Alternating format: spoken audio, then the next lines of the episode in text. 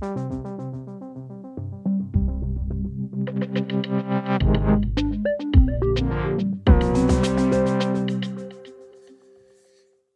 fagforbundene kæmpe for at erstatte Stor Bededag? I går så blev Stor Bededag en gang for alle afskaffet af et flertal i Folketinget.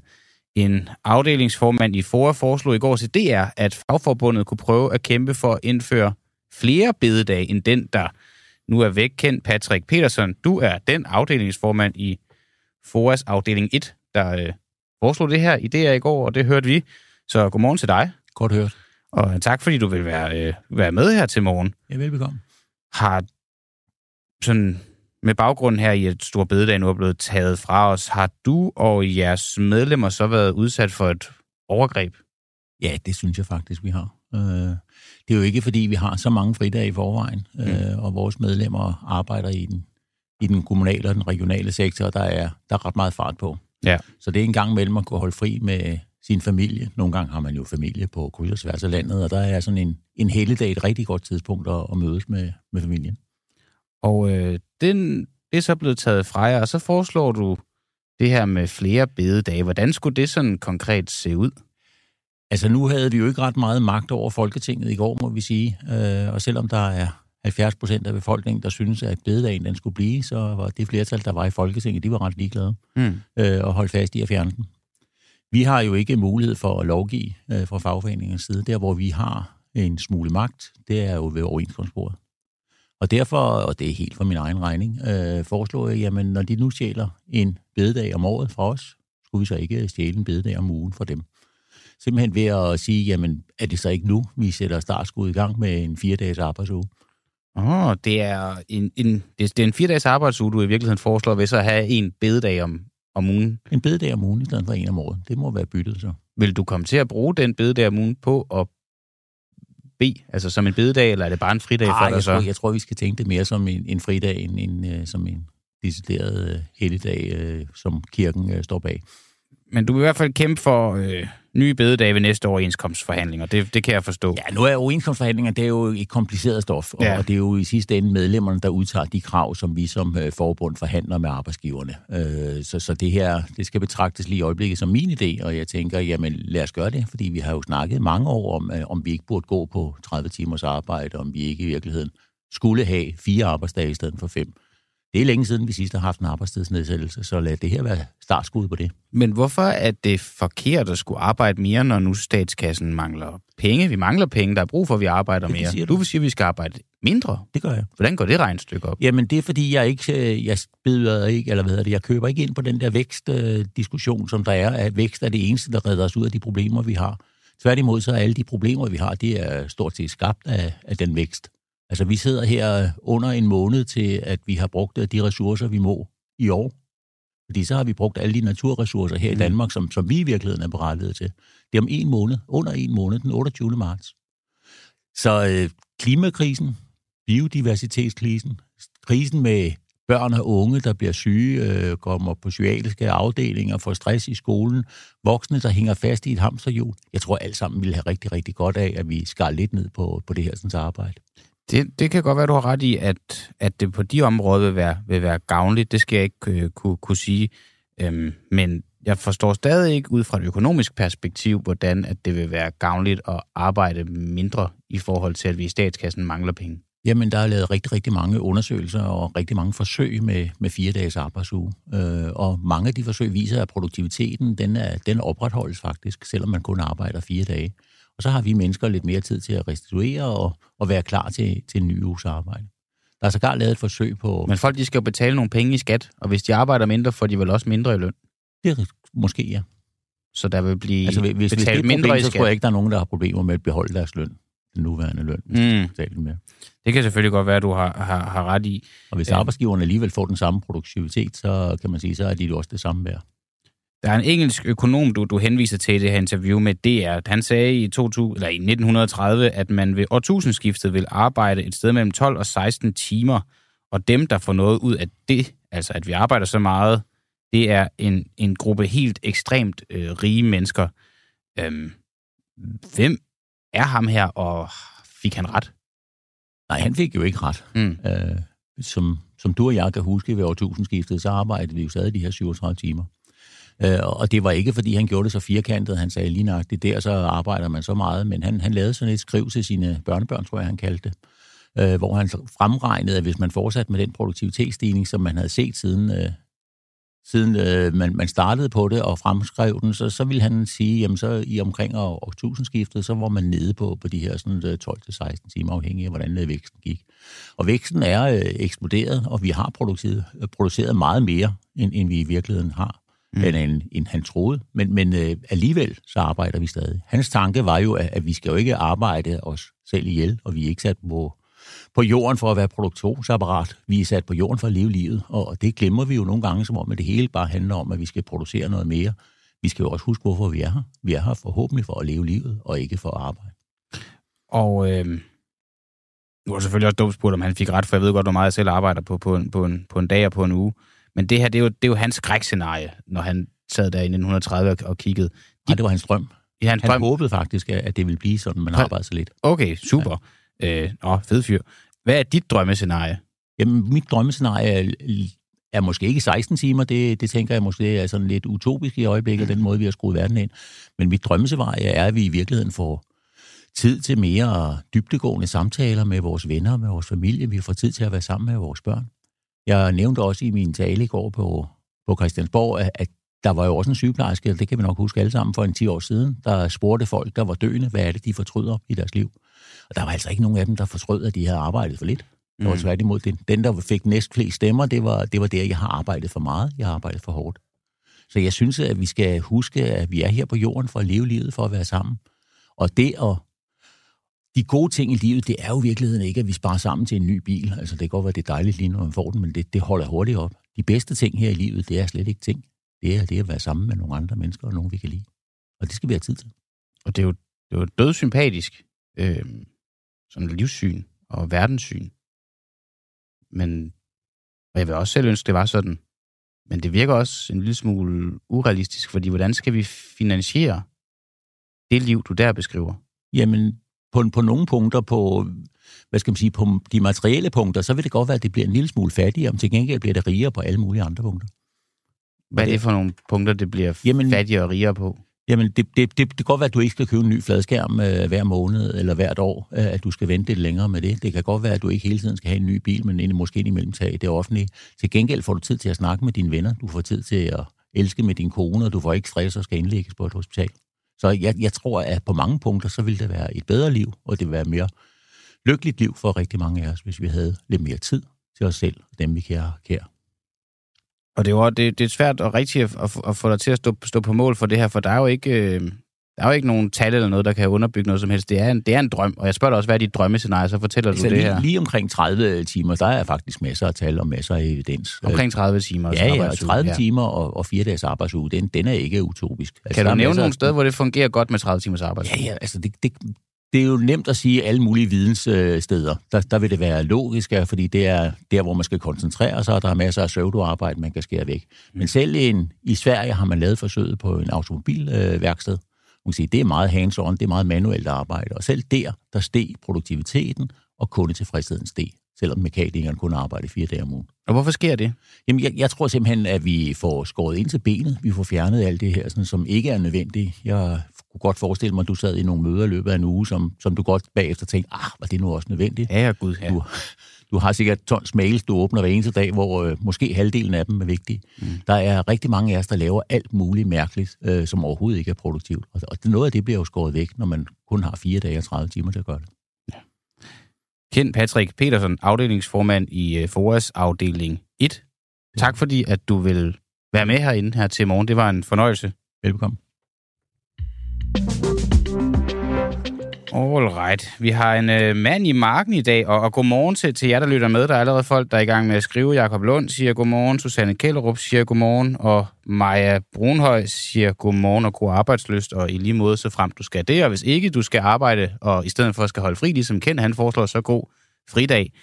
Øhm, da jeg cyklede ind på arbejde i morges, så kiggede jeg, øh, og, det, og, det, og det, det gør jeg, fordi jeg cykler, så man skal være ekstremt opmærksom.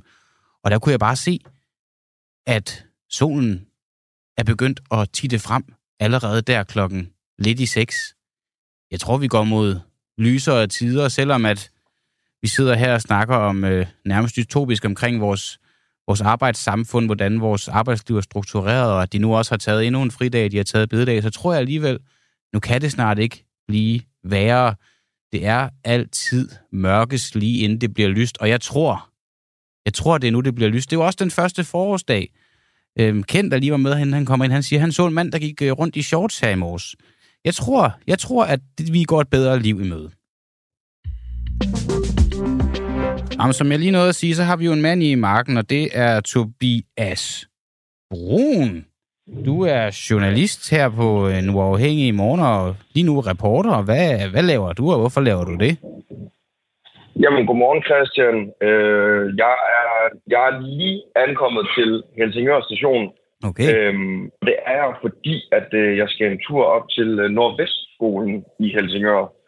Øhm, og nu spørger du hvorfor. Og det er egentlig for at undersøge, hvad det er øh, forældrene til skolebørnene i den her øh, sag om øh, en, en øh, lærer med russisk baggrund, som har undervist nogle ukrainske flygtningebørn øh, hvad det er, de mener om den her sag, altså de andre forældre øh, op på, på den her skole her.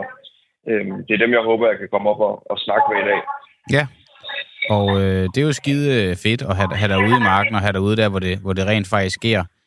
Øhm, det er jo, ja, det, og det er jo det, det er jo en sag, der, der i forgårs øh, øh, tog en masse opmærksomhed, og, og så i går så snakkede vi også om den her på, på radioen. Der har været en meget, meget stort fokus på den her russiske lærer, der skulle efter sine, eller efter sine, der har i hvert fald været mange sådan rygter og ting imellem linjerne om, at hun skulle have ydet russisk propaganda foran, foran de her ukrainske elever, der så har protesteret og sagt fra, og, og det er den ene side af fortællingen. Den anden side af fortællingen er, at det er en mm. russisk lærer, der har, en dansk lærer, der har en, en russisk baggrund, som så har boet i landet i 30 år, der skulle undervise nogle ukrainske flygtninge, og, og, og sådan på et menneskeligt plan, så kan man godt forstå, at det kan skabe noget splid, og det har så resulteret mm. i, at, at de ukrainske flygtningebørn har, har chikaneret hende sådan en grad, at hun, hun har haft brug for krisehjælp. Det er der flere af lærerne på skolen, der har haft efter nogle episoder. Det er sådan lidt de her to sider, der, der er den her, mm. der er den her sag, og, og, og den ene side er blevet dækket vidt og bredt, den ene, det ene, hold da op, det ene, i det ene medie, og det andet side er blevet dækket vidt og bredt i, i det andet medie. Nu er du så ude for at finde ud af, hvilken side, side er rigtigt. Uh, hvad, hvad, hvad tænker yeah. forældrene selv? Hvordan vil du gå til den her opgave? For jeg kunne også godt forestille mig, at det er svært at få forældre til at stille op øh, når de kommer ind med deres børn øh, på skolen sådan en morgen som her til morgen. Hvordan vil du løse det? Jamen det er det, og jeg, jeg håber jo virkelig, at der er nogen, der har, har lyst øh, til at, øh, at snakke med mig. Øhm, jeg tænker, jeg tager det op og ser, om, om, om jeg kan lave en aftale med nogen om, at de kommer med igennem. Øh, og hvis der ikke er det, så må jeg jo prøve at gøre det sådan lidt mere øh, live, hvor jeg prøver sådan at, at stikke en, øh, en mikrofon op øh, og høre, om, om de har lyst til at svare. Man kan jo sige, hvis de ikke har lyst til at svare, så viser det jo også lidt, hvor, hvor betændt den her sag e- egentlig er. Mm. Øhm, jeg vil meget gerne vide, om, om det er noget, der berører øh, de andre forældre på, på skolen her. Øh, om det er en sag, man, man helst ikke vil snakke om, eller om det egentlig er en sag, som, som man har en holdning til, som, øh, som man gerne vil have bliver, bliver hørt. Okay. Øhm, så det er jo lidt en, øh, en svær øvelse, men jeg håber, som sagt, at, øh, at der er nogen, der har, har lyst til at give deres, deres mening til kende. Ja, det håber jeg også. Og så, øh, så snakkes vi ved igen øh, senere, og så kan det være, at du har nogen med. Du skriver jo også bare øh, til os, hvis du, lige pludselig, øh, hvis du lige pludselig har en forælder, der gerne vil, gerne vil medvirke, så, øh, så, så laver vi plads til det i programmet. Tobias, vi snakkes ved. Det gør, det gør vi. Hej. Jeps, og så øh, talte jeg i går med øh, formanden for det udenrigspolitiske nævn. Han hedder Michael Åstrup Jensen. Han er fra Venstre, og der er han også udenrigsordfører. Det gjorde jeg, fordi at Lars Lykke, det er ham, der er udenrigsminister, han er fra Moderaterne, han har udtalt, at Krim skal tilbage på ukrainske hænder. Før da er krigen ikke slut. Noget den du siger han. Og, og det vil jeg jo gerne høre Michael Åstrup, om han for det første er enig i, og så også, hvad det skal betyde. Øh, hvor, hvor, hvor, hvor, hvor langt er man villig til at gå for, at, at Krim skal tilbage på ukrainske hænder? Det er jo et ønske fra Zelensky, som den danske regering så bakker op om og siger, at det vil vi støtte jer i. Men vil det sige, at vi faktisk vil eskalere krigen, hvis den er på vej til at, at blusse ned, bare for at få Krim, eller bare for, men for at få Krim tilbage? Og, og er Krim overhovedet ukrainsk? Det er også noget af det, vi snakkede med Jesper Larsen om her, her, i, her i går. Øh, han er sådan Krim-kender og har rejst og boet på Krim og har en ret god en connection dertil. Øh, han kunne blandt andet, og de tal har vi tjekket efter, de er ganske rigtige, han kunne blandt andet fortælle, at, at, at Gallup har lavet en undersøgelse, der viser, at, at øh, 83 procent i 2015, lige efter annekteringen fra Rusland, 83 procent af dem, der bor på Krim, de er glade for nu at være russere frem for ukrainer. De føler sig i højere grad som russere end som ukrainer, og det er jo, det er jo lidt vildt så, at, at Lars Løkke han vil bakke ukrainer op i, at jamen det, det, det, det, det, skal, det skal de ikke føle sig som. Det, sådan, sådan skal de ikke have det. De skal være ukrainer, det vil vi hjælpe dem med, med at være. Og, og, og så vil man jo gerne snakke med Lars Løkke om det, men det er ikke altid lige så muligt. Og så kan man i stedet for at snakke med Michael Åstrup Jensen, som trods alt også er en magtfuld herre i det her. Han er udenrigsordfører i, i, i, i, i en af regeringspartierne, altså i Venstre, og så er han også formand for Udenrigspolitisk Nævn, som arbejder øh, dybt og fortroligt med, med, med, med meget af det her. Og jeg, jeg snakkede med ham i går, og i stedet for, at I bare skal høre mig sidde og fortælle om, at jeg snakkede med ham, så tænker jeg, at nu kan I, nu kan I sådan set høre, at, at jeg snakkede med ham. Og, øh, og det kan I her. Lars Lykke, han siger, at krigen i Ukraine kan ikke stoppe, før også Krim er tilbage på ukrainske hænder. Er du enig med ham i det?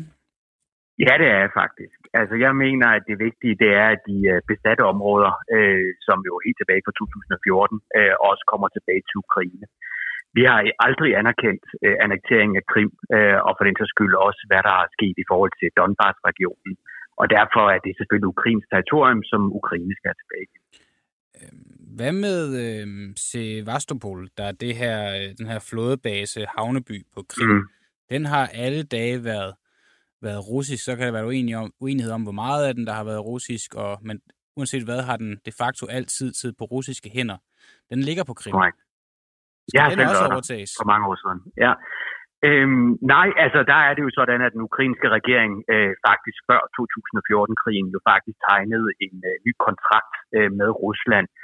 Og øh, det må Ukraine jo selv stå til regnskab for, men jeg går derud fra, at den kontrakt så stadigvæk er gældende. Øhm, er der flere ukrainere end russere på Krim?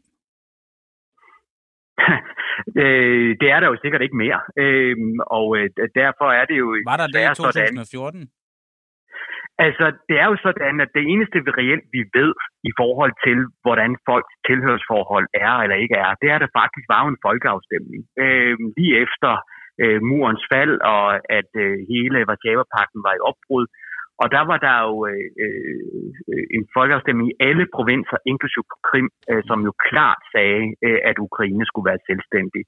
Øh, det er jo de eneste valide tal, som øh, jeg i hvert fald har i forhold til, hvor folk ønsker at være med. Men selvfølgelig er der et russisk mindretal øh, i Ukraine. Det vil der også være tænker, efter krigen. Jeg tænker kun på Krim lige nu.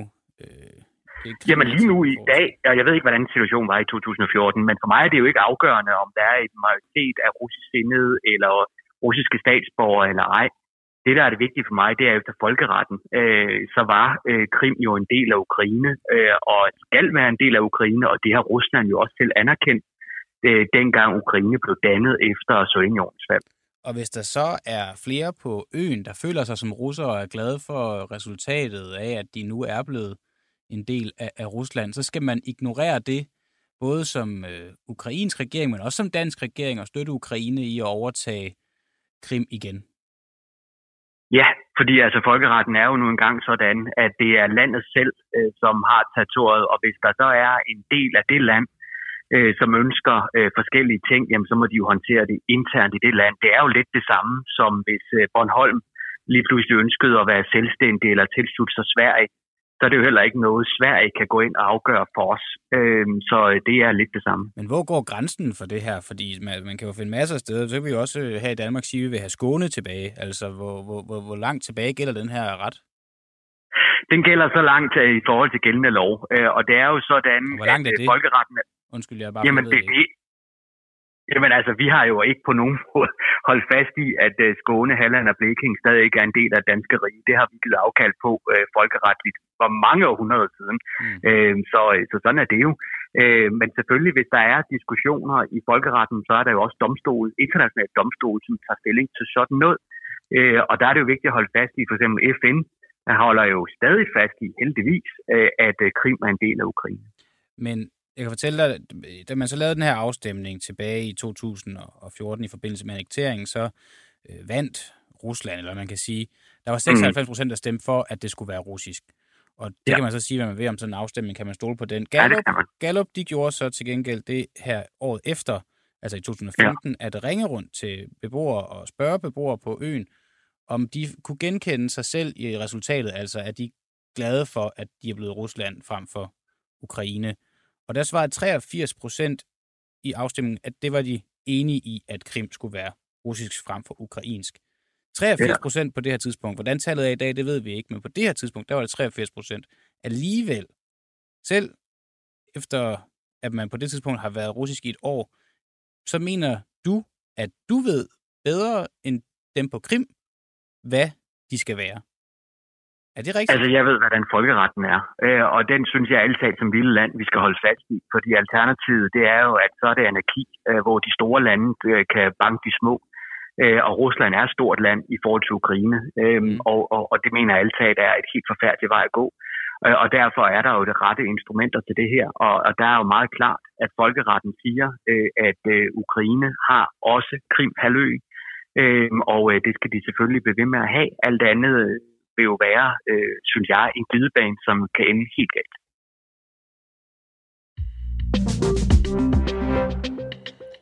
Ja, vi kan også lige hurtigt vende den store verden, for der er sådan set sket lidt her til morgen. Mindst 26 mennesker, jeg tror faktisk dødstallet lige er steget til 32 personer. Ja, mindst 32 personer har mistet livet i en øh, togulykke i Grækenland og lige nu er mindst 85 også blevet kvæstet, og det her det er nok et dødstal. Det er steget øh, hele morgen, og det vil det måske sandsynligvis også gøre frem øh, mod de næste par timer.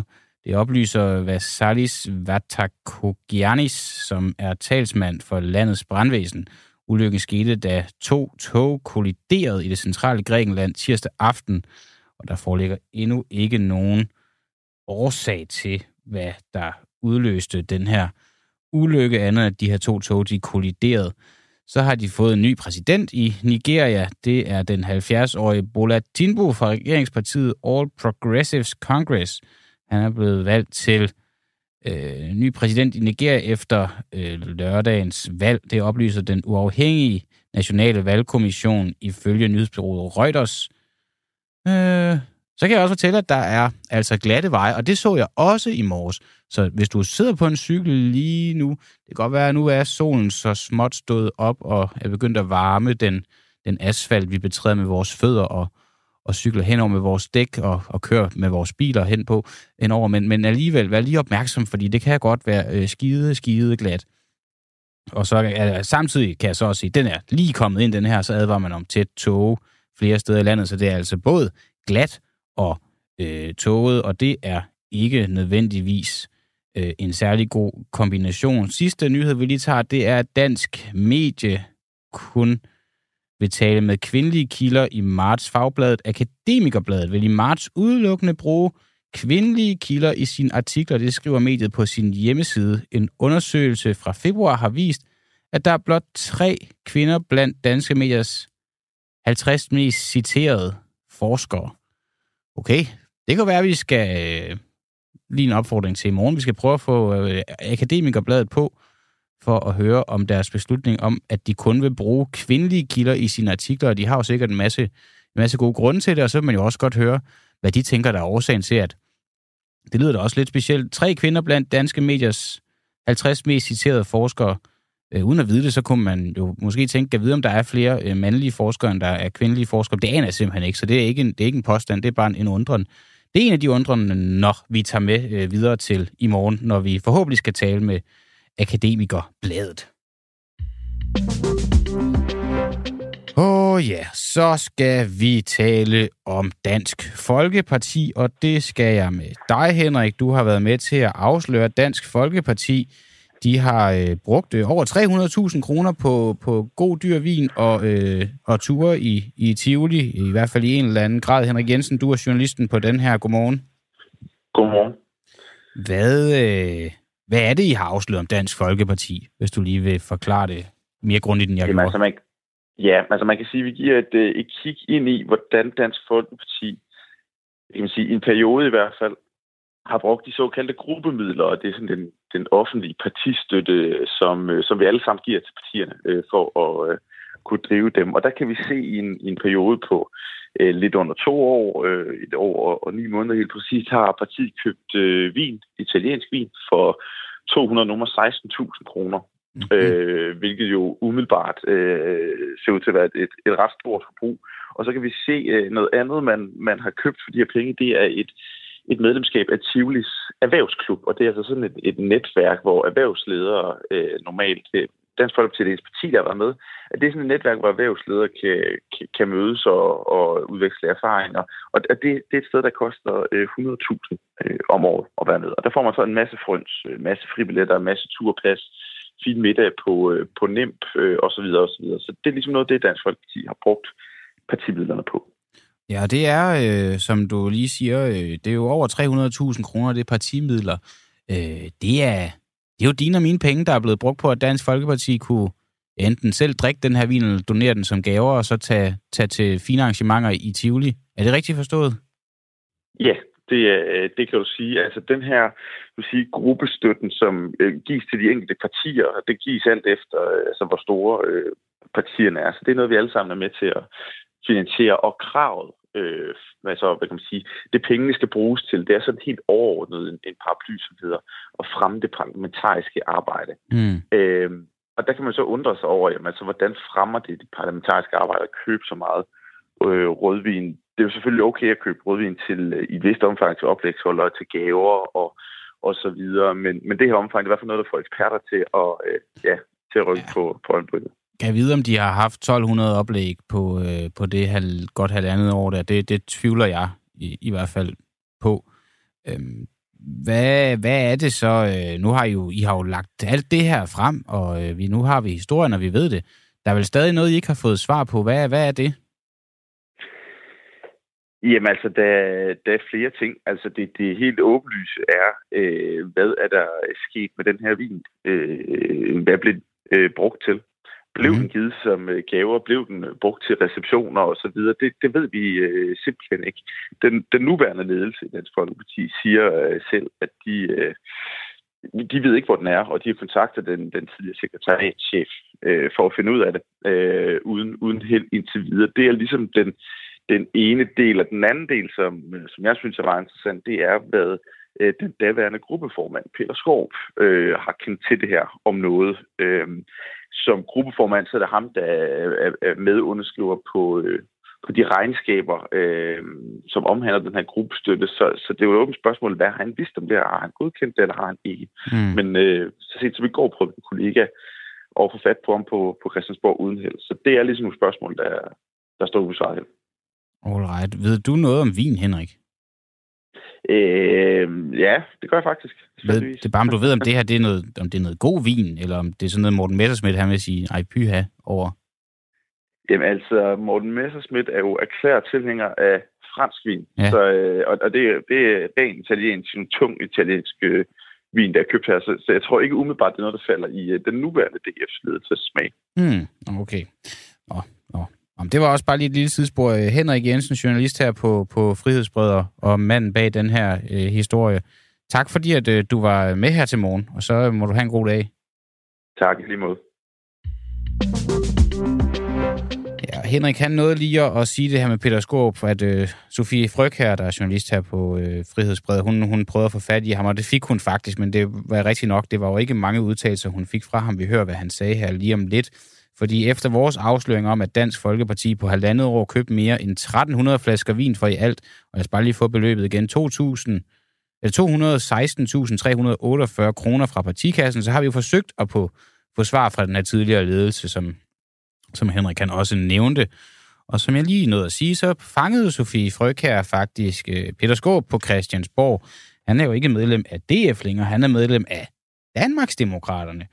Øh, men derfor kunne det jo godt være, at han havde et par ord eller to at tilføje til denne her sag, så vi som journalister og vi som danskere kan blive klogere på, hvad er det, vores penge er blevet brugt på. Det er jo dine og mine kroner, DF, de har købt dyre vine for at og, øh, og, og ture i, i Tivoli med erhvervsklubben, det er, jo, det, er jo, det er jo mange, mange penge. Lad os høre, hvad Peter Skorp han sagde til Sofie.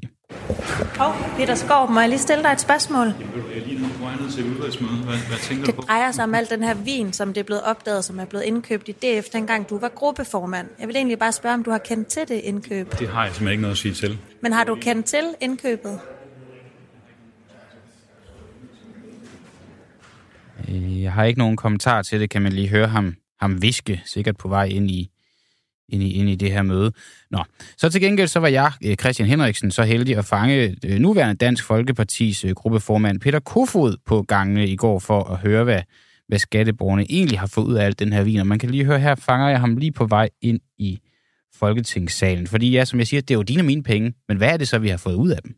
Jeg stille dig et spørgsmål angående de øh, lidt over 300.000 kroner, der er blevet brugt på henholdsvis Tivoli-ture og dyreflasker og rødvin.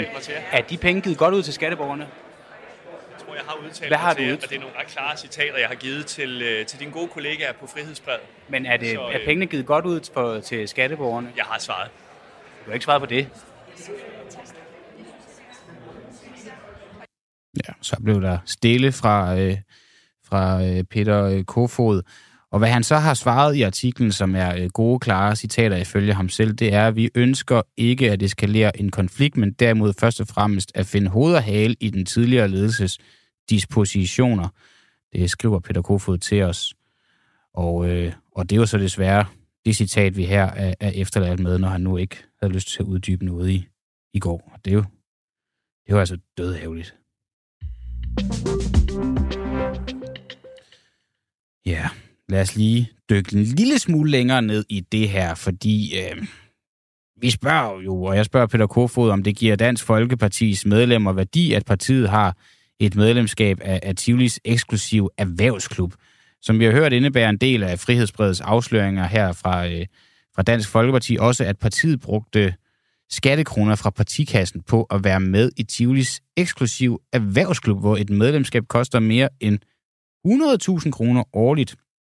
Og min øh, gode kollega Mads Bjergård, han ringede derfor til erhvervsklubbens telefonlinje, fordi vi fik da den idé, at jamen, det lyder da måske slet ikke så dumt med sådan en erhvervsklub, så måske skulle vi have på Frihedsbred også være en del af den her erhvervsklub. Der kunne vi altså slå to fluer med et smæk, fordi det er jo at gå to. Tal gonzo på den. Vi vil selv ind og have, have, have erfaringen på, på neglene. Vi vil, vi vil blive klogere, vi vil se, hvad det er, øh, Dansk Folkeparti har fået for alle vores øh, skattekroner, og så vil vi selvfølgelig også gerne have en, en tur i, i Tivoli, og, og, og derfor så kunne man altså slå to fluer med, med et smæk på den. Men øhm, som vi så skal høre i det interview, Mads øh, Bjergård, han næsten, næsten får lavet med, med øh, den her kontaktperson, så, øh, så, så er det ikke meget, vi, vi, vi, kan, vi kan blive klogere på. Hvis det går i forhold til erhvervsklubben sådan Ja. ja. generelt, så kan jeg Ja, godt. Jamen, det er det. Det er fordi, vi, hvis man nu, øh, øh, vi som Frihedsbrevet, vil øh, blive medlemmer af, øh, af erhvervsklubben, det her premium øh, medlemskab, hvad vil vi så få ud af det? Øh, ved du hvad, jeg, øh, jeg har faktisk ikke lyst til at udtale mig alligevel. Jeg tror, det er bedre, at du snakker med, øh, ja, med dem, fra, øh, der sidder med det Okay, generelt fra Tivoli. Øh, jeg tror ikke, det er så fint, hvis jeg udtaler mig om noget.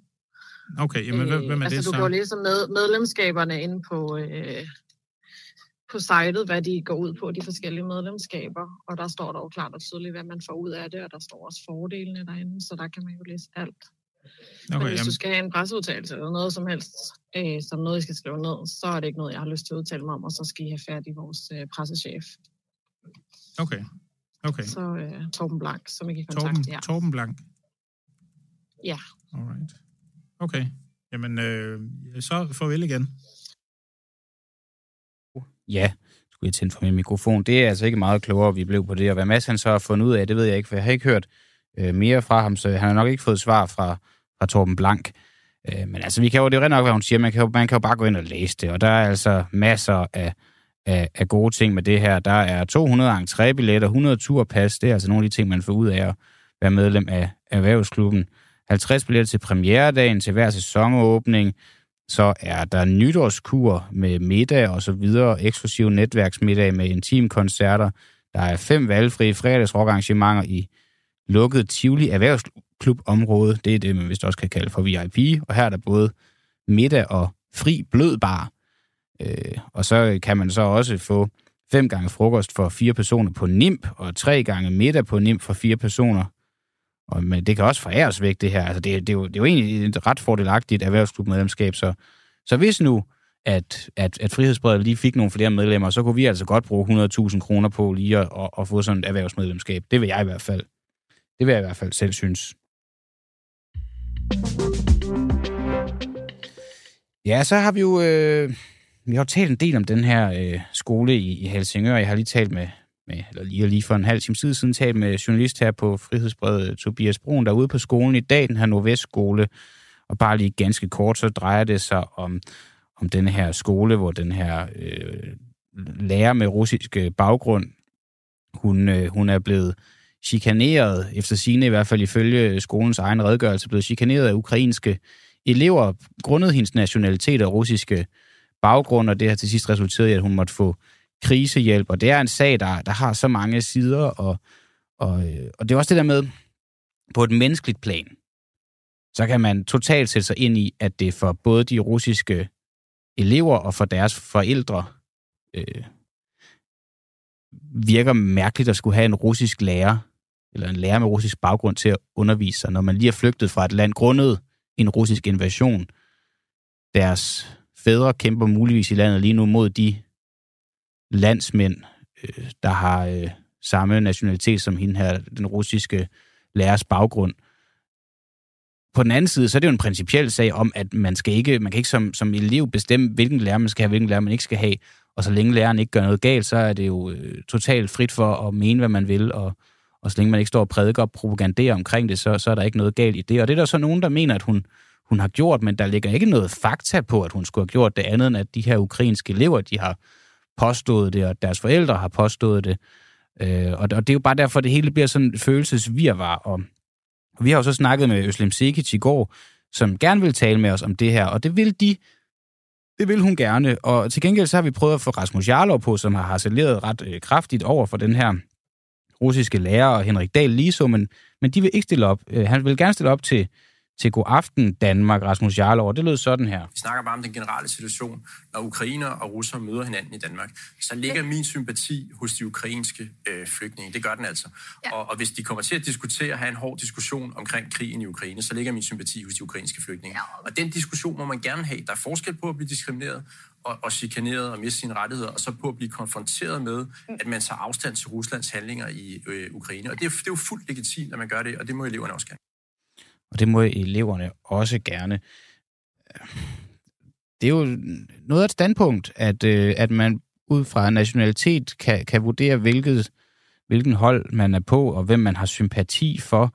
Kan en russisk øh, lærer, der, eller en dansk lærer med russisk baggrund, der trods alt boet her i, i, i 30 år, kan hun være øh, lige så fornuftig som, øh, som en ukrainer, der lige er flygtet hertil? Det lyder det jo så ikke til, at Rasmus Jarlov som udgangspunkt vil, vil synes i første omgang, og det er bare derfor, det er så død ærgerligt, at han ikke gider at stille op. Og jeg forstår det ikke. Altså, øh, Rasmus Jarlov og Henrik Dahl, vi har skrevet til jer i nogle dage nu for at få jer i tale om det her, men I, I undviger, I vil ikke svare, I vil ikke stille op. Og det kan simpelthen ikke være rigtigt. Altså, øh, vi, vi, hvis, hvis I er så øh, hår, hårdnakket fastslået på jeres holdning omkring det her, så synes jeg, I burde forsvare dem. Og vi var, vi var nogle af, af, af de første, eller hvad man kan sige. Vi var nogle af dem, der i hvert fald satte fokus på den anden side af sagen i det her. Nogle af dem, der, der ikke øh, tog øh, nødvendigvis nogens parti, men kiggede på de kolde fakta, der vi har, hvad er det, vi læser i den her redegørelse. Og der står der altså ikke noget om, at nogen russisk lærer skulle have propaganderet omkring øh, Putins taler eller spillet nogen national sang, som det også har været indikeret af flere politikere og meningsdannere og personer i den offentlige debat. Så kom nu her ind så og tal med os. Og, og, og nok om det. Ja, vi skal videre, men vi skal faktisk blive den samme, samme rille, fordi at øh, vi skal tale med øh, chefredaktøren for øh, Berlingske, som var nogle af dem, der øh, bragte den her hi- historie først. Og øh, spørgsmålet, vi her stiller, det er, ved Berlingske, om det er sandt, når ukrainske børn påstår, at deres lærer gentager russiske narrativer. Sagen om de ukrainske flygtningebørn og deres forældre, som er oprevet over, at en dansk lærer med russisk baggrund underviser på Nordvestskolen i Helsingør, er blevet beskrevet, diskuteret vidt og bredt i de danske medier. Men det var, som jeg lige sagde før i Berlingske, at historien den, den først blev, blev bragt. Og fra Berlingskes artikel, så står der blandt andet, at Børnene siger, at de gennem længere tid har prøvet at sige fra over for en lærer, der gentager russiske narrativer om krigen og underviser i russisk kultur. Trods kom hurtigt. Den ukrainske nationalmelodi blev afspillet mere, mere end én gang. Øh, og som jeg lige nåede at nævne, så i rapporten, så frem, eller i redegørelsen, der er lavet fra skolen, så fremgår det, at man har måttet tilkalde krisepsykologer, og lærerne har kaldt episoderne et fundamentalt angreb på deres arbejde og, og det danske samfund. Og det, det står lidt i kontrast til de beskrivelser, vi finder i Berlingskes artikel, hvor at man har øh, i højere grad faktisk nærmest udelukkende taget udgangspunkt i børnenes øh, vidnesbyrd og narrativer og fortællinger, øh, og, øh, og brugt det som, som afsæt, og ikke som sådan stillet sig kritisk over for, for hvad det er, at øh, de har at sige. Og som jeg lige siger, man, man, kan, man kan godt forstå frustrationen fra de her ukrainske børn og forældre på det her helt menneskelige plan. Det er, det er en, altså jeg vil lige sige, fucking vanskelig situation, øh, og så endte jeg så med at sige det alligevel. Og det tænker jeg også, det har været øh, for dig, Mette Østergaard, der er chefredaktør på Berlingske. Godmorgen. Godmorgen. Det er jo en øh, sag med mange facetter, det her, og øh, øh, hvad hedder det? Ja, udover der er mange facetter, så er der også mange forskellige øh, forklaringer og sådan noget. I, øh, I skriver det her, øh, at det, med at de ukrainske børn påstår, at deres lærer gentager russiske narrativer. Ved du, om de ukrainske børn, de taler sandt? Det er jo, som du siger, en, øh, en ret kompleks sag, og også øh, en sag, hvor der er rigtig mange følelser involveret. Øhm, hvis du læser artiklen, så kan du også se, at vi skriver øh, præcis, hvad der er sket. Det er svært at få hold på. Mm. Øh, men det vi fremlægger, det er jo de øh, oplevelser, som øh, eleverne har, og som de har fortalt til os. Øh, og det svar, som øh, skoleleder Søren Pedersen giver. Det er rigtigt, som du siger, at øh, efterfølgende har skolen så valgt at lave en redegørelse, som de har offentliggjort. Øhm, og det synes jeg er det er jo rigtig, rigtig fint at få nogle, øh, nogle flere nuancer og detaljer på, hvordan, øh, hvordan øh, skolen øh, og lærerne har opfattet øh, situationen. Øh, og, øh, og der er jo ikke andet end at sige, end at det er selvfølgelig en, en, en meget, øh, hvad skal man sige, en ulykkelig situation for alle parter, øh, fordi øh, det her er jo et billede på, hvilke nogle af de konsekvenser, som indtræffer også i vores samfund, øh, som følge af, af den for, krig, der foregår i Ukraine. Og, øh, og, og det er klart, at, at der er nogle børn her, som øh, er frustrerede og sikkert også øh, følelsesmæssigt påvirket, fordi de er, er flygtet fra en krig, øh, hvor øh, Rusland har invaderet deres land, og mm. de kommer så til Danmark for at at lære dansk og blive indsluset i dansk øh, skolesystem og oplever så, at, øh, at der er en, en lærer med russisk afstamning, som på en eller anden måde bringer øh, russiske øh, traditioner eller russisk sprog ind i undervisningen. Øhm, og det, det tror jeg, alle kan sætte sig ind i, at det er selvfølgelig øh, en, en sikkert ubehagelig situation, øh, når, det, når det præcis er den kultur og det sprog, man er, man er flygtet fra. Ja, det, det, det tænker jeg øh, også øh, kan være en af sådan de menneskelige facetter i det her. Du siger, øh, altså man kan sige, den, den her første artikel, I bringer, den, den, den, den skaber en masse reaktioner, debat, og, og, øh, og mange steder bliver det, bliver det den her russiske lærer, der bliver øh, omdrejningspunktet, eller læreren med den, med den russiske baggrund. Du siger selv, I, I, I baserer den på, på meget lidt information. Det er svært at finde, finde hoved og, og hale i den her redegørelse. Den kommer Jamen, først. Det, den her det redegørelse, er ikke meget lidt information. Det Nej, er okay, jo, men det er svært at finde hoved og hale i. Det er jo interview med, øh, jamen, bare lige for at, ja. at sige, hvad grundlaget er. Det er jo, det er jo interview med, øh, med flere mødre mm. øh, til de her børn. Det baserer sig på, som vi også skriver, de her 12-13-årige børns vidneudsagn. Og så er det jo de øh, breve, som er skrevet øh, fra skoleleder Søren Pedersen. Vi ja. har jo forsøgt at få begge parter i tale. Ja. Øhm, og, og det har skolen så ikke været villige til. Nu er de så kommet med en redegørelse. Ja. Og det, øh, det, er jo, det er jo godt, at der kommer lidt øh, mere lys på, hvordan de har oplevet Og det er det, jeg skulle til at spørge om, hvis man sådan, når det er så øh, betændt en sag, om, man, mm. om, om du ærger dig over, at I ikke ventede efter, til efter skolens redegørelse var kommet, så I kunne have nuanceret jeres øh, artikel? Jamen, det er, jo, det er jo svært, når vi henvender os til skolen og spørger, hvad de, øh, hvad de har at sige, øh, og, øh, og vi får de svar, vi får, og vi har de breve, som der er sendt fra skolelederen til øh, familie, familierne, forældrene, øh, så er det jo det grundlag, vi har øh, at de efterfølgende øh, beslutter, at de gerne vil ud med mere information. Mm. Det kan vi jo ikke vide på det tidspunkt. Øh, og, øh, og Ved du så på det tidspunkt, om de ukrainske børn de taler sandt, som ellers var det første spørgsmål, det var, jeg stillede? Øh, jamen, ja, altså det, vi baserer det jo på, som vi skriver i artiklen, at deres vidneudsagn. Mm. Øh, og øh, og øh, det er jo sådan nogle sager her, som er som er en konflikt, bliver jo en påstand mod påstand. Det er jo også derfor, at man hører Men I har jo kun parter. den ene post. Ja, ja, jo, det er rent nok. I har også læreren med. Vi har jo, men I tager... vi har jo øh, Søren Pedersen, øh, ja. som er skoleleder, ja. som er ham, der udtaler sig fra skolens side. Øhm, det, som vi har valgt at gøre... Det, i børnenes øh, Ja, men det, vi har valgt at gøre, det er at, øh, at tale om de her øh, russiske narrativer, fordi der er øh, øh, forældrene kommer med en række konkrete eksempler, som vi netop ikke har kunne dokumentere. Så mm. vi er ikke nede og beskrive øh, præcis enkelte detaljer. Okay. Øh, men et russisk narrativ er jo for eksempel, at man, man kommer i en, i en skole, øh, hvor man tror, man skal lære dansk, og så er der en lærer med russisk afstemning, altså, som, øh, som begynder at tale russisk til børnene. Øh, og det Hun har klart, talt russisk det, til børnene? Det er i hvert fald det, som, øh, som øh, forældrene og eleverne fortæller. Men nu fortæller du nærmest som fakta, at der er en lærer, der taler russisk til børnene. Har du den information fra andre end, end børnene og forældrene, som er en, en, må man sige, en part i den her sag? Ja, og det er jo også det, som øh, skolelederen forholder sig til i det brev, som han har skrevet til øh, forældrene, at det er her, konflikten opstår. Øh, fordi det, der sker, er jo, at øh, forældrene klager første gang, fordi de ikke forstår, hvorfor i en skole, hvor børnene skal Men lære har du fra andre end forældrene og børnene, at den her lærer skulle have talt russisk til børnene? Det er jo, det er jo den klage, som øh, Søren Pedersen reagerer på i svaret til forældrene, ja. Bekræfter Søren Pedersen, at læreren har talt russisk til børnene? Øh, jeg kan ikke huske, om han, om han beskriver en, en konkret episode i det brev, han, øh, han sender til øh, forældrene. Men han er jo meget bevidst om, at børnene har oplevet en situation, som de har reageret på, som har ført til det, som han beskriver som chikane over for læreren. Ja, ifølge redegørelsen, der kommer fra skolen, så reagerer børnene allerede på lærerens første dag øh, på, at øh, læreren har den her russiske afstamning. Øh, mm det, altså, der står bare ikke noget om, at det er fordi, at læreren skulle have talt russisk, eller propaganderet, eller talt for Putin, eller noget som helst.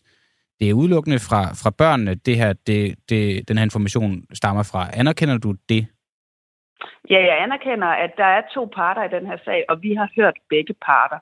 Øhm, og, øh, men nu, og men når, du, når du gengiver det nu, så taler du bare alligevel ud fra som om, at, at, at den her lærer har talt russisk foran eleverne, og det har du vel ikke fra andre end børnene?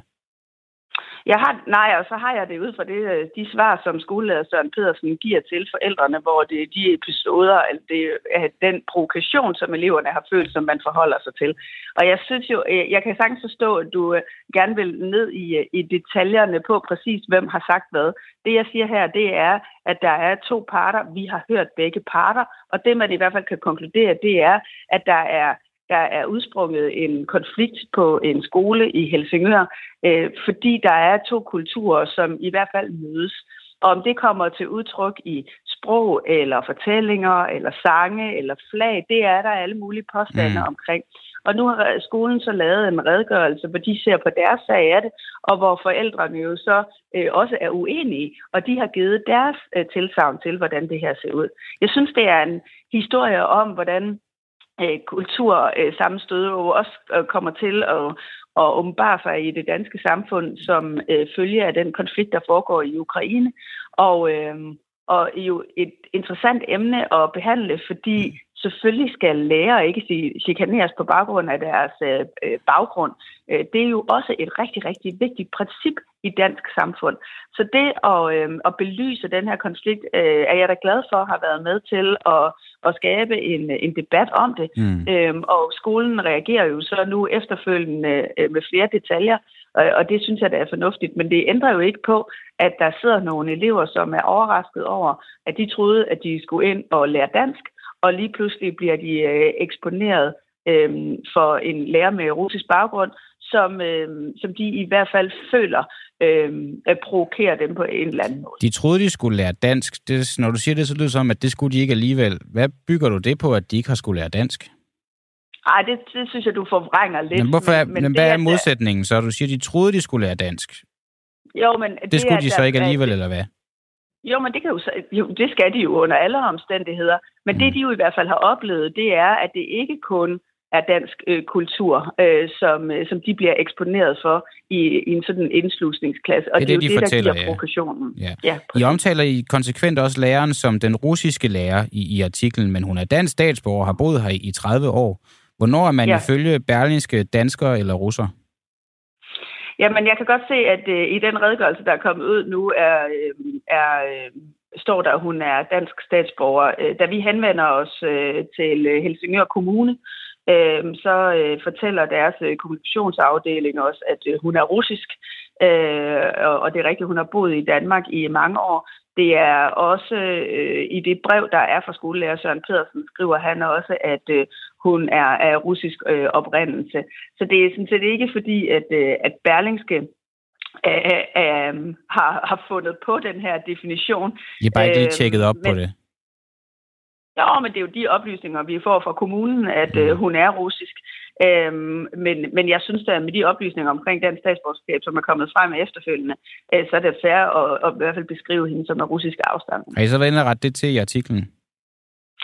Øh, det, øh, det tror jeg ikke, vi har endnu, men mm. det er da en, det er da en færre øh, øh, nuancering, øh, synes jeg. Men det er jo det, at hun har russisk afstamning, som er en provokation for, for børnene, og jo ikke så meget, om hun har det ene øh, statsborgerskab eller det andet. Det er jo det, der er centrum for konflikten. Så I, det er en god idé at rette det til, men I vil ikke gøre det, eller I vil rette det til? Det forstod jeg ikke helt. Ja, det, Ja, men det vil jeg lige tale med min redaktion om, når jeg også lige har fået overblik over, øh, over øh, øh, fakta i sagen. Okay, bare lige øh, her øh, til sidst. Tror du, at, øh, at skolen dækker over en lærer, som videregiver russisk propaganda? Ja, det har jeg ingen øh, indsigt i at kunne øh, udtale mig om. Øh, jeg ved ikke, hvad folks øh, motiver øh, skulle være. Jeg kan bare konstatere, at der er en meget, meget tydelig konflikt, som er udsprunget af, at der er nogle elever, som øh, føler sig øh, Øh, provokeret eller misforstået, eller på anden måde øh, i, i hvert fald ikke føler sig øh, til trygge i den øh, undervisningssituation, det er, at de reagerer i hvert fald på det, og det udspringer af, øh, det, det gør så, at vi har den konflikt, som, som vi står i nu. Og, øh, og jeg synes som sagt, at den er på alle måder interessant og, øh, og værd at afdække, øh, fordi man jo godt kan, kan forstå, at der er nogle øh, børn, som øh, har måttet forlade deres hjemland, som har øh, som er flygtet øh, netop fra en mm. russisk øh, invasion, og, øh, og, og som derfor øh, jo sikkert har, føler en, en følelsesmæssig provokation over at blive eksponeret for øh, noget, der for dem relaterer sig til netop Rusland. Okay. Mette Østergaard, chefredaktør på Berlingske. Tak fordi, at du var med, og så må du have en god dag. Tak lige måde. Ja, og så skal vi tale lige her med et ganske kort øjeblik med den kære Tobias Brun, som står i Helsingør og måske har, har fundet en forælder, der vil øh, medvirke. Måske har han snakket med nogen, måske kan han bare berette om, om den stemning, der, øh, der findes ude på, på skolen, fordi det er jo virkelig blevet en skole, der er omdrejningspunkt for, øh, for en, en, en massiv øh, sag, som vi jo også lige har diskuteret her med, med Mette Østergaard fra øh Øh, berlingske, hun er chefredaktør. Nå, lad os bare lige tage en hurtig nyhed, mens vi får Tobias på. TikTok er blevet persona non grata Center for Cybersikkerhed, fraråder nu statslige ansatte at have TikTok på deres tjenestlige enheder, altså smartphones, og nok også dem, der stadig render rundt med en, med en iPad, øh, men det så er. Så derfor fraråder Folketinget nu TikTok til medlemmer og ansatte. I sidste uge så forbød EU-kommissionen den kinesiske app på ansattes telefoner. Og både i Kanada og USA har man fuldt trop. Og jeg ved egentlig ikke, om det er så mærkeligt. TikTok det er jo blevet beskrevet som det her snabeldyr, der suger snart det ene, snart det andet ud af vores mobiltelefoner. Og det skulle altså efter sine være meget værre end Facebook, Instagram, Snapchat og så videre, som ellers også skulle have ry for at suge en hel masse data fra os. Men ikke, at det også handler lidt om, at siden TikTok er kinesisk, så er det også ret stor sandsynlighed for, at alt det her data kan ende i hænderne på den kinesiske stat. Og øh, det er vi jo trods alt øh, lidt mere bekymret for, end at de ender i hænderne på den amerikanske stat. Der har vi i hvert fald tidligere haft en lidt, lidt større historik for at, at, at give dem, øh, hvad, hvad, de, hvad de vil have af informationer om os. Virksomhed og stat er jo ikke helt så opdelt over, over i Kina heller, så det kan også være en af grundene. Men det virker også fair. De har stadig hverken Facebook eller Instagram derovre. Det har de ikke haft længe, så måske er det bare på tide, at vi lukker ned for deres sociale medier, der har lange fingre, øh, der har deres lange fingre nede i småkagedåsen, der er fyldt med vores lækre data. Men altså ingen Instagram og Facebook til Kina, ingen TikTok til os her i Vesten. Måske. Hej Tobias Brun, du står stadig ved øh, Nordvestskolen i Helsingør. Har du fået talt med nogle forældre? Hej Christian Henriksen. Jamen, øh, det er fuldstændig korrekt. Jeg står her ved, øh, ved Nordvestskolen i Helsingør. Øhm, og det er, det er lidt svært, må jeg, må jeg sige. Mm. Jeg, har, jeg har desværre ikke øh, fået, fået fat i nogen, som, som havde lyst til at snakke med mig. Øhm, jeg har, har snakket med en, en enkelt forældre, som ikke havde lyst til at, at udtale sig ellers, det der foregår herude, det er jo bare, at der er en masse biler, der ruller ind, som, mm. som, hvor de sætter deres børn af, ja. øh, og hvor der sidder nogle, øh, nogle forældre, hvor man formoder og kigger lidt, øh, lidt skævt til mig, for de kan godt se øh, mikrofonen, jeg retter rundt med. Alright. Og men jeg kender øh, det der øh, selv. Nogle gange så tager man ud af stedet, og så kommer man hjem med, med ingenting, og sådan er det desværre bare en gang imellem. Men, øh, men Tobias, øh, tak fordi du, du gav det, gav det forsøget. Nu er du taget hele vejen til Helsingør, for at vi har snakket sammen i, i fire minutter, men, øh, men det var en fornøjelse, ja, var og så kan vi snakkes videre, når du, når du kommer jeg tænker, tilbage. Jeg tænker, jeg prøver at hoppe, hoppe videre ud i byen og se, om, øh, om der er nogen, der har lyst til at give deres mening til kende. Nu er jeg jo alligevel så, Præcis. hele vejen Prøv at blive og indsamle mere information. Vi, øh, vi tales ved, når du kommer hjem igen. Det gør vi i hvert fald. Nå, i aften så skal der være møde i Folketingets øllav. Det er jo dejligt hyggeligt, de har sådan et.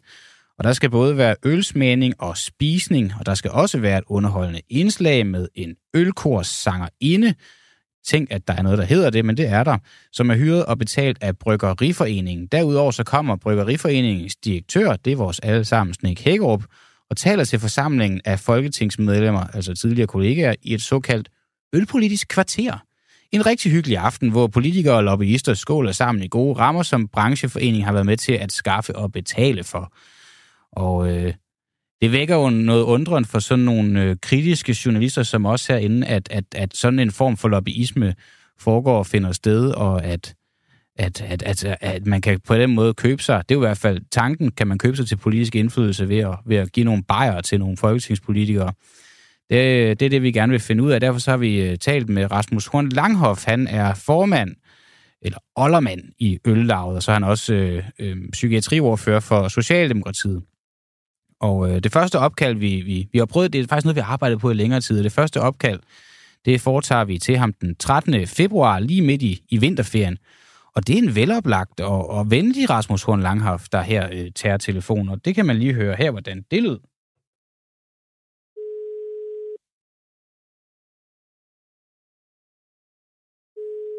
Rasmus?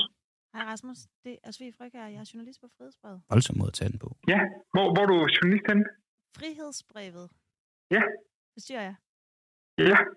Lidt. Øh, Nu skal du høre. Ja. Det handler om, at øh, jeg har lavet mig fortælle, at der snart skal være årsmøde i Folketingets øllav. Så det er også i den Okay. øh, kontekst, jeg ringer til dig som Okay. Ja. Okay, ja. Der. Og øh, jeg kan forstå, at der er inviteret både til middag og smagning hos det bryggeri, der hedder Åben på Vesterbro. Og jeg er lidt nysgerrig på, hvem der finansierer det gilde, der er lagt op til i forbindelse med årsmødet. Ja. Ved du det?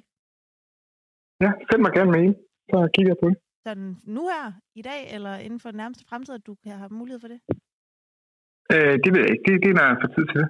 Der skal jo være årsmøde snart, så meget gerne inden da. Okay. Det er godt. Jeg kan også jeg kan sende det til dig på sms, God, hvis øh, det er... ja. Hvad vil du Det helst? godt. God aftenlyst. Tak for det. Hej. Og det, det er altså det er sjovt, øh, fordi det her det er den Rasmus Brun Langhoff, man altid får i røret. Sindssygt forvirrende. Nå, men det lyder jo alligevel som en oldermand, der er interesseret i at opklare alle spørgsmål, vi måtte have til Folketingets øllav. Og det er jo så Sofie Fryg her, hvis ikke du genkender stemmen, der lavede interviewet med ham her Så øh, vi skynder os selvfølgelig at sende vores spørgsmål til ham, både på mail og sms. Men da dagen går, og vi ikke hører nyt fra Rasmus Horn Langhoff, så sender vi ham en sms dagen efter for at minde ham om, at vi altså meget gerne vil tale med ham om Øllavs forbindelse til Bryggeriforeningen. Og i, i en sms så svarer Rasmus Horn Langhoff så tilbage, at han holder vinterferie lige pludselig, men at han, men at han kan medvirke efterfølgende. Han foreslår, han foreslår selv at skrive sammen tirsdag efter vinterferien. Da vi er meget interesserede i at høre fra Rasmus Horn Langhoff øh, svar på vores spørgsmål, så udsætter vi hellere end gerne artiklens deadline øh, øh, et par dage. Fordi ja, selvfølgelig skal han være med, og det lyder det jo til, at han gerne vil. Og allerede mandagen efter vinterferien, så giver, vi, så giver Rasmus Horn Langhoff lyd fra sig. Han skriver i en sms, Hej Sofie, tak for din besked. Her er, her er om arrangementet. Folketingets Øllav har årsmøde den 1. marts. Her mødes nuværende og tidligere folketingsmedlemmer til et social og tværpolitisk arrangement. Der vil være ølsmæning og en bid brød til deltagerne, betalt af deltagerne selv via medlemskontingent. Venlig hilsen, Rasmus. En høflig og venlig besked, som på ingen måde svarer på de spørgsmål, vi har sendt Socialdemokratiets sundhedsordfører på mailer og sms. Nå, øv. Vi vil øh, for eksempel gerne vide, om det er normal praksis, øh, at Bryggeriforeningen agerer medarrangør på Øllavs møder og arrangementer. Vi vil også gerne vide, øh, hvordan øh, vi vil også gerne vide, hvordan det kan være, at Bryggeriforeningen finansierer underholdningen til Øllavs kommende årsmøde, og hvad Rasmus Horn Langehoff tror, at Bryggeriforeningen håber på at få ud af det her. Fordi det er vel ikke bare for sjov, at de lige pludselig donerer en masse penge og, og, og tid til, til det her øllav. Og så vil vi også gerne høre, hvad den her kuvertpris var for den enkelte deltager på årsmødet, for at undersøge, om det virkelig passer, at kontingentkronerne rækker til det. Så i en sms, så skriver min kollega Sofie her tilbage til Rasmus Horn Langhoff, at vi er glade for at høre fra ham, men at vi stadig har en række spørgsmål, som vi savner svar på. Og hun spørger, om han har tid til et opkald dagen efter, og altså tirsdag, som han selv foreslog.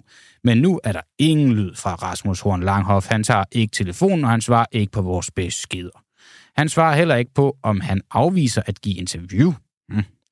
Efter flere ubesvarede henvendelser tigger der kortfattet svar ind fra Rasmus Horn Langhoff.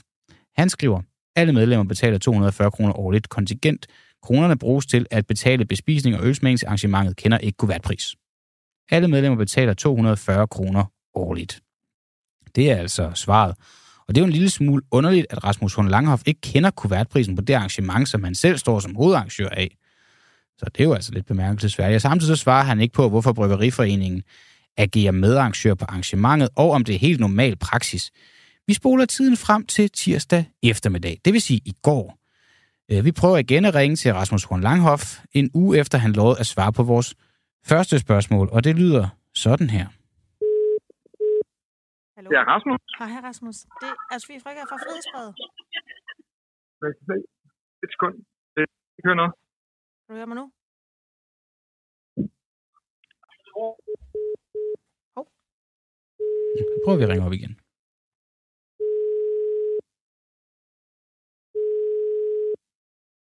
Du har ringet til Rasmus Horn Langhoff. Nå. Ej, en skam. Og det er sjovt. Det der, det har jeg også prøvet øh, for et halvt år siden, hvor jeg prøvede på at få Rasmus Horn Langhoff til at stille op til nogle spørgsmål omkring corona. Det var dengang, han var sundhedsordfører. Der kunne han sjovt nok heller ikke høre mig første gang, jeg ringede, og da jeg så ringede op igen, så tog han den ikke. Nå, mystisk. Vi har selvfølgelig også sendt Rasmus Horn Langhoff en sms, som han ikke har svaret på. Og hvorfor ruder vi rundt i alt det her? Det var det, jeg sagde til at starte med. Fordi der i aften skal være øh, årsmøde i Folketingets Øllav, og, øh, og alt det her, det skal finde sted. Og siden vi ikke kan få svar, så tager vi selv til det. Så jeg ved, Sofie Frøkær, hun er til Folketingets Øllavs arrangement i aften, og så kan det være, at vi finder Rasmus Horn Langhoff og kan få svar på alle vores spørgsmål der. Og øh, det er det, jeg vil øh, efterlade jer lyttere med her i dag. Nu gik vi også over tid, men altså, øh, Maja, hun sagde meget fint, at interviewet, nu er det ikke et interview, men, men, men programmet er ikke slut, øh, bare fordi klokken den siger dut. Og, øh, og sådan var tilfældet også i dag. Ude i regien, der sad Oliver Nubbenau ved teknikknapperne, og Magne Hans, han var morgenjournalist på det her program. Peter Svarts har sat det sammen, og jeg hedder Christian Henriksen.